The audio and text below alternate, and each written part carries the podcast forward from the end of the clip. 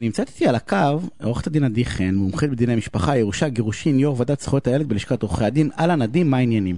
אהלן יניב, מה שלומך? נהדר, מה שלומך? מצוין. יופי.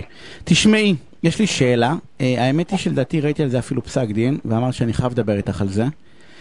וככה, האם ניתן לבטל הסכם גירושין, בסדר? אה, האם אה, נניח חתמתי על הסכם גירושין, אני חושב שהוא לא הוגן, חתמתי עליו כי אני רוצה... אה, אה, את יודעת, כי אני רוצה, רציתי לסיים עם זה, פשוט רציתי לסיים עם זה, אה, ולחצו עליי. יקירי.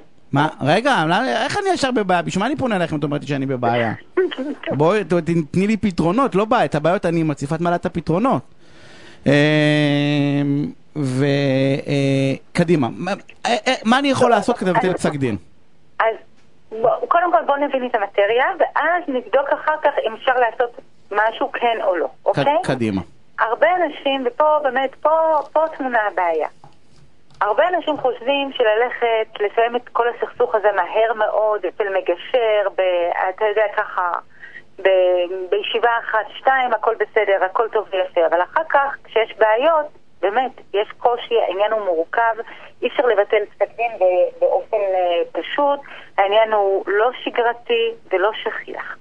אמ, צריך להבין, הסכם גירושין שנחתם וקיבל תוקף של פסק דין זה הסכם שאושר לפני זה על ידי בית משפט. כשהצדדים מגיעים, מגיעים לבית משפט, הם מציגים בפני בית המשפט הסכם שמגלם פשרה, כל אחד מהצדדים מתקשר במשהו, ומבקשים אישור של בית משפט. התפקיד של בית משפט הוא לוודא שבאמת הצדדים הבינו על מה הם חתמו ומה המשמעות של ה... של, ה, של ההסכם הזה מבחינתם. וכשהוא אבל זה מאשר את אבל זה סוג של חותמת גומי, דין. אבל עדי, לא? לא, זה ממש לא חותמת גומי, זה- אני ממש מצטערת. זה אני אגיד לא לך, שנייה, גומי. אני אגיד לך, נו באמת, כאילו הזוגות הולכים, ואת יודעת, מקריאים להם את זה, אני מדבר על זוגות שהולכים לבד, בסדר? לא, עוד פעם, לא ש... איך מקריאים להם, אומרים, קראתם, אתם בטוחים שאתם מבינים, נניח אם יש משהו חריג אז הוא שואל שאלה או שתיים, והם הולכים הביתה אחרי שש וחצי לא, שני דקות. כשיש משהו מאוד מאוד חריג, בית, בית משפט אפילו או בית דין כותב שהוא לא יאשר סעיף מסוים, או שישלח אותו אם יש משהו. חריג נכון, אבל נניח לצורך העניין, אני כדי לוותר, בא ואמרתי בבית משפט, ויתרתי על זכויות הפנסיה שלי, רוצה לשחרר, רוצה ללכת, מוכן לקנות את החופש שלי. אז אתה בבעיה. אני בבעיה? כאילו זה- כאילו נדפקתי? לא על ה... נכון, יש לך הזדמנות לא לוותר על זכויות הפנסיה שלך, והנה, בהזדמנות שהייתה לך, אתה ויתרת עליה. עכשיו, כדי, כדי לבטל הסכם גירושין, אתה צריך לעמוד בתנאים אה, רבים, לא פשוט ל, אה, לבטל. א', ההסכם גירושין, כמו שאמרנו, יש לו, אה, הוא משקף פשרה, והוא הסכם שאושר והפך להיות פסק דין. אז אם אתה רוצה לתקוף פסק דין, זה מאוד קשה, כי פסק דין אמור להעניק יציבות וודאות משפטית, אז אתה צריך להצביע על פגם בהליך שהשופט לא באמת אה, בדק שהצדדים מבינים. ונראה לך שזה הגיוני ואפשרי להוכיח שהשופט באמת לא בדק, השופטים יודעים לעשות את העבודה שלהם, והם כן, אה, וכן הם... אה, אה, דואגים לוודא ולכתוב, ושאלנו ובדקנו ועוברים על ההסכם. מה שנשאר לנו זה אה, פגמים בהסכם עצמו, אוקיי? עכשיו, אם התקשרת וה, וההסכם הוא לא בדיוק גורם עוול וקיפוח, אז יש לך בעיה. לעומת זאת, אם מדובר בהסכם שהוא ממש ממש מקפח, ואתה חתמת על ההסכם הזה רק כדי להתפטר ממצב קיים, אוקיי? כי הופעל עליך לחץ, כי, כי בן אדם היה במשבר מאוד מאוד קשה, פה זה עניין אחר. יחולו, באמת, יש הוראות מי- מיוחדות בדיני החוזים מתי אפשר לבטל. כמו למשל היה מקרה שאישה הייתה ממש בדיכאון מאוד מאוד קשה עקב כל ההליך של הגירושין ו- והאלימות שהופעלה כלפיה, והייתה נתונה בטיפולים פסיכיאטריים ותרופתיים מאוד קשים, ובית המשפט במקרה הזה כן ביטל. לעומת זאת, אה, בעל שטען שהוא יד- ש- שידוע ומפורסם, וזה לא סוד שהוא משתמש בקוקאין ובסמים מאוד קשים, והוא לא הבין על מה הוא חתם, וגם עורך הדין שלו רק רצה להתפטר ממנו, והוא לא הבין על מה, על מה, על מה הוא חתם. אז בית משפט במקרה הזה לא בדיוק האמין לו, כי נטל הראייה מאוד מאוד מוגבר. עכשיו, חשוב לי להסביר... אה, בית משפט לא האמין לו? במקרה הספציפי הזה לא. מקרה אחר, שאישה הוכיחה שהבעל, מדובר היה ברואה חשבון, שהסתיר אופציות בסך של 800 אלף שקל? שהוא מימש את האופציות אחרי שהסכם הגירושים נחתם. ואז אשתו קראה בעיתון וראתה ש... שחברה מסוימת מממשת את האופציות ונפל האסינון שבעלה מקבל את, ה... את האופציות והיא פנתה לבית משפט הראתה שהוא הטעה אותה כשהיא חתמה על ההסכם, בית משפט אה, קיבל את זה.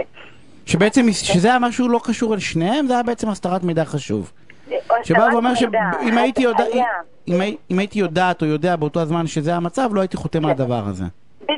התנהגות, לא הייתי חותם, התנהגות הטעיה, הסתרת מידע מהותי, כמו למשל אישה שטענה שבעלה הסתיר חשבון בנק בחו"ל ממנה, אוקיי?